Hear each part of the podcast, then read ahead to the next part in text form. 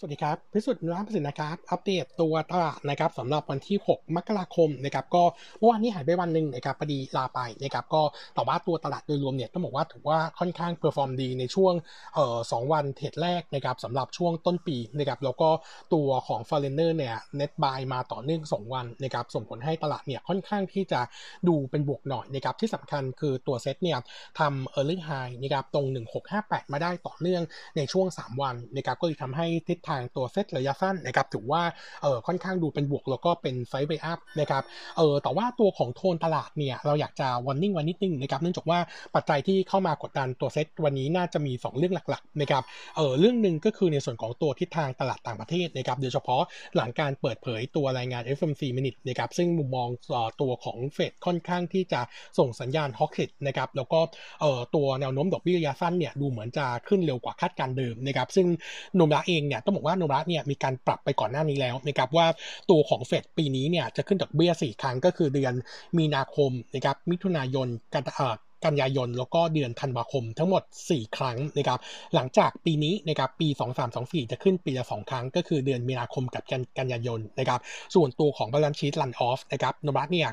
คาดว่าเออน่าจะประกาศในการประชุมเดือนกรกฎาคมปีนี้จากเดิมที่เคยคิดว่าจะประกาศช่วงกันยายนปี 23นะครับก็ถือว่าเร็วขึ้นมาประมาณสักปีกว่านะครับก็เลยทำให้เออสัญญาณนี้เนี่ยดูสัญญาณเป็นลบกับในส่วนของตัวตลาดสินทรัพย์เสี่ยงนะครับก็เออตัวของดาวโจนส์เมื่อคืนก็พักฐานลงมาหนักนะครับแล้วก็ส่งผลให้ในส่วนของตัวภาพตลาดนะครับเออในเอเชียเช้าวันนี้เนี่ยพักฐานใหญ่ตามมาด้วยนะครับซึ่งตัวเซตคิดว่าน่าจะเออน่าจะเป็นทิศทางเดียวกันนะครับหลังจากที่ตัวเซตขยับตัวขึ้นไปแล้วเพื่อยอมพักฐานนะครับอีกเรื่องหนึ่งนะครับที่เป็นแรงกดดันจากภายในประเทศแล้ว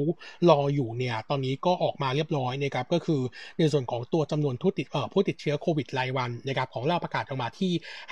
5,775รายนะครับก็ถือว่าเร่งตัวขึ้นสูงสุดในรอบ 1 เดือนงั้น 2 ตัวเลขนี้นะครับผมคิดว่าน่าจะเป็นตัวที่ทำให้ตลาดเนี่ยพักฐานนะครับทีนี้จะพักฐานมากน้อยแค่ไหนนะครับต้องบอกว่าอย่างอย่างแรกเลยคืออย่างที่เปรียบว่าตัวเซตหลังจากทำ higher high ไปแล้วเนี่ยเซตเนี่ยค่อนข้างชัดนะครับว่าอยู่ในกรอบที่เป็น sideway up นะครับเพียงแต่ว่าการ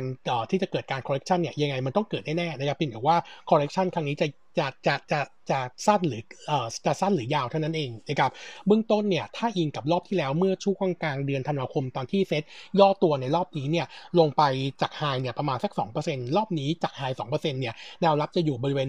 1,643 ถึง 1,645 จุดจะเป็นแนวรับแรกนะครับแนวรับที่2นะครับจะอยู่ที่ 1,000 624 จุดนะครับแล้วก็แนวรับหลักเป็นจุดเดิมที่เคยคอมาต่อเนื่องก็คือเอ่อตัวของเส้นอัพเทนของเซตรอบนี้ที่ตีมา 2 ปีก็คือ 1,583 จุด แต่ว่าโอกาสถึงไหมเนี่ยผมคิดว่าคงอยู่ที่จำนวนผู้ติดเชื้อนะครับว่าจะเร่งตัวขึ้นแรงและเร็วมากน้อยแค่ไหนนะครับถ้าตัวเลขแตะหมื่นภายในช่วงต้นสัปดาห์หน้าเนี่ยผมคิดว่าอาจจะเห็นการพักฐานของเซตเยอะหน่อยนะครับแต่ว่ายังไงก็ไม่น่าจะหลุดแถว 1624 หรือไม่ก็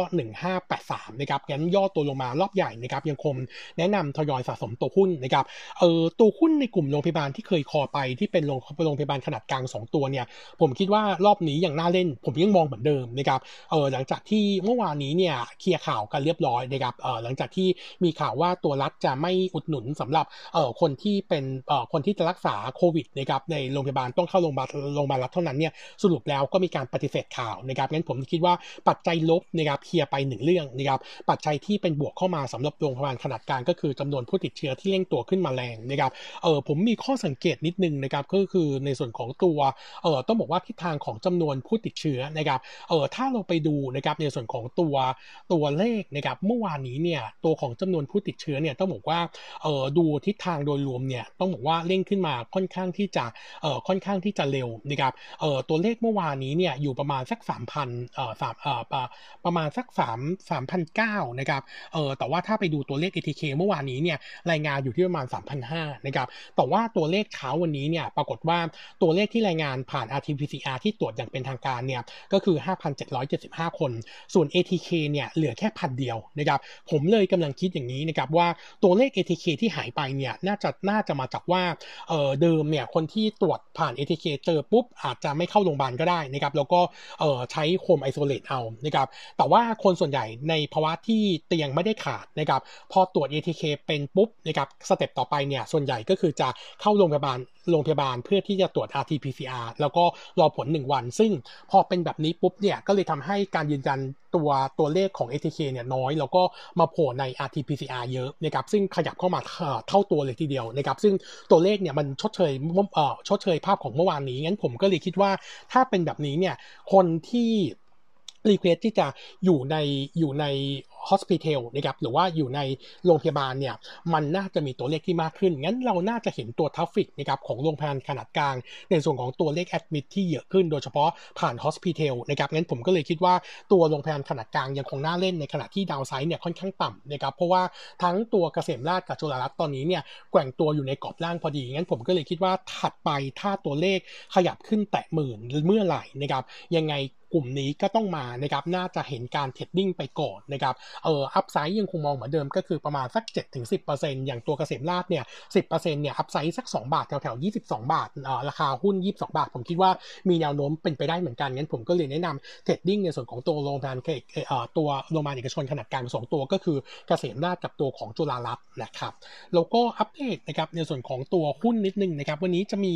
เอ่ออ้อมีนิดนึงก็คือตัวของสบคนะครับเออวันพรุ่งนี้จะมีประชุมนะครับก็น่าจะมีหาลือมาตรการเพิ่มเติมที่สำคัญเนี่ยน่าจะมีการปรับมาตรการโซนสีตามพื้นที่นะครับแล้วก็อาจจะมีการจำกัดในส่วนของการรวมกลุ่ม แล้วก็การดื่มสุราในร้านอาหารนะครับแล้วก็รวมถึงการเลื่อนการเปิดขยาย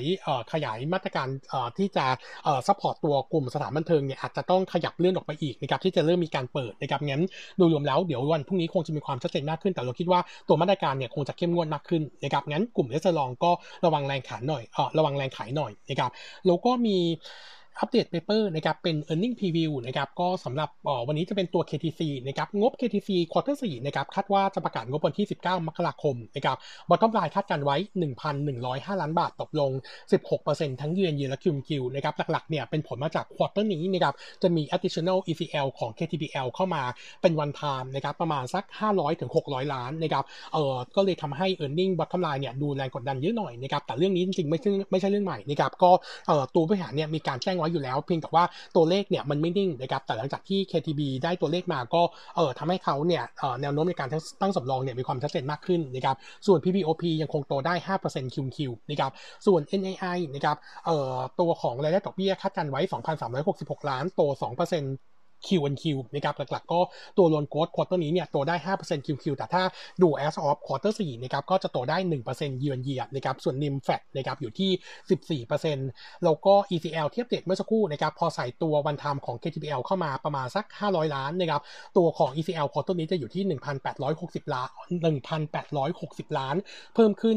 23%เยือนเยียแล้วก็เพิ่มขึ้น 44% QQ ก็ไปดันให้ตัว NPL ratio ขึ้นมาด้วยนะครับส่วน NPL ตัว NPL เ r โชนะครับเออปรับลดลงนะครับประมาณเออประมาณ 30ปิ๊บนะครับมาอยู่ที่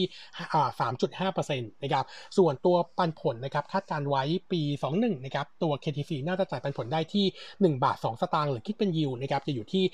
1.7%ถ้า e a r n i n g quarter 4เป็นไปตามคาดนะครับตัวกำไรทั้งปี 21 จะมี downside เล็กน้อยนะครับประมาณสัก7%นะครับบอทกำไรจะอยู่ที่ 5,736 ล้าน แต่ยังคงโตได้ 8% year on year ส่วน outlook ปี 22นะครับเราคาดการณ์บอทกำไรปีหน้าเออปีนี้นะครับเออ7,061 ล้านโต 23%เยือนเยียหลักๆ โตแรงก็เนื่องจากว่าเออไม่มี one time ของ KTPL เข้ามาสำหรับตัวภาพปี 22 นะครับ แล้วก็ข้อดีก็คือตัวของ cost of fund ของ KTC น่าจะดรอปลงนะครับ เพราะว่าตัวของที่ rating เนี่ยมีการปรับ rating ของ KTC ดีขึ้นจาก A บวกเป็น AA ลบนะครับงั้น cost ในส่วนของการออกคุ้นกู้ชุดใหม่น่าจะดี งั้นโดยรวมแล้ว earning long term ก็ยังคงมองเป็นบวกนะครับหลังผ่าน quarter 4ไปแล้วนะครับแล้วก็ยังคงแนะนำ buy fair price ที่ 68 บาทนะครับเออมีดอกจันนิดนึงนะครับวันพรุ่งนี้นะครับเออจากที่เราตรวจสอบมาอีออนน่าจะประกาศงบนะครับงบอีออนจะเป็นงบ quarter สามจบงบเดือนพฤศจิกายนนะครับเราคาดการณ์ไว้จริงๆ paper เนี่ยออกไปตั้งแต่เมื่อปลายปลายปีที่แล้วนะครับตัว bottom line คาดการณ์ไว้ 925 ล้าน drop ลง 8%เยนเยียแล้วก็โต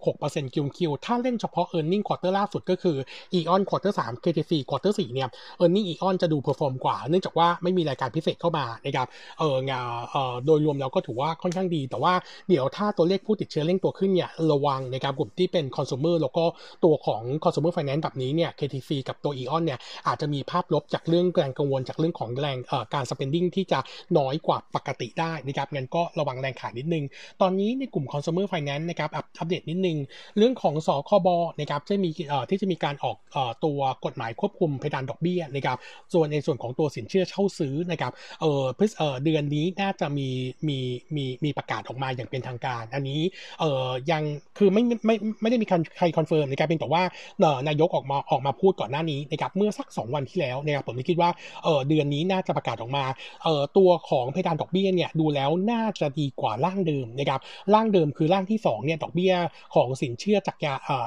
สินเชื่อมอไซค์เนี่ยไม่เกิน 20%น่าจะขยับขึ้นอยู่เลนเดียวกับสินเชื่อจำนำทะเบียนแถวแถวๆ25-28%งั้นผมก็เลยคิดว่าจริงๆ น่าจะออกมาเป็นภาพบวกสำหรับตัวของหุ้นในกลุ่ม consumer finance นะครับแต่ว่าแรงกดดันอย่างที่อัปเดตนะครับเรื่องของตัวผู้ติดเชื้อที่เร่งขึ้นอาจจะเป็นอออาจจะเป็นแรงกังวลสำหรับตัว sector นี้ได้เหมือนกันก็รอรอแนะนำสะสมเมื่ออ่อนตัวสำหรับตัวภาพ sector นี้นะครับแล้วก็มีนิดเดียวนะครับตัวของหมูนะครับล่าสุดเนี่ยเออทางนายกนะครับสั่งให้กระทรวงพาณิชย์เข้ามาควบคุมตัวของราคา แล้วก็พยายามหาหาหมูธงฟ้านะครับออกมาจำหน่ายนะครับแล้วก็กำลังศึกษาหารือถึงการจำกัดการส่งออกหมู แล้วก็การพยายามนำเข้าเนื้อหมูเข้ามาชดเชยนะครับก็โดยรวมแล้วตัวราคา TFG แล้วก็ CBF เมื่อวานนี้ย่อลงมา ผมคิดว่าช่วงสั้นเนี่ยอาจจะเห็นการพักฐานหน่อยนะครับก็อาจจะมีปัจจัยลบ ตอนนี้ของไทยเนี่ยยังไม่มีการประกาศว่าเราติดเรื่องเอ่อเรื่องของ ESF นะครับถ้าประกาศเมื่อไหร่เนี่ยอาจจะมีผลสองเรื่องเรื่องหนึ่งก็คือความเชื่อมั่นในการบริโภคเนื้อหมูนะครับถ้าอิงกับเวียดนามหลังจากประกาศปุ๊บเนี่ยเอ่อตัวดีมานดบด้วยเหมือนกันนะครับก็อาจจะเป็นแรงกังวลกับในส่วนของตัวภาพการบริโภคนะครับก็เลยวันนิ่งไว้ก่อนนะครับครับวันนี้อัปเดตเท่านี้นะครับ ขอบคุณครับ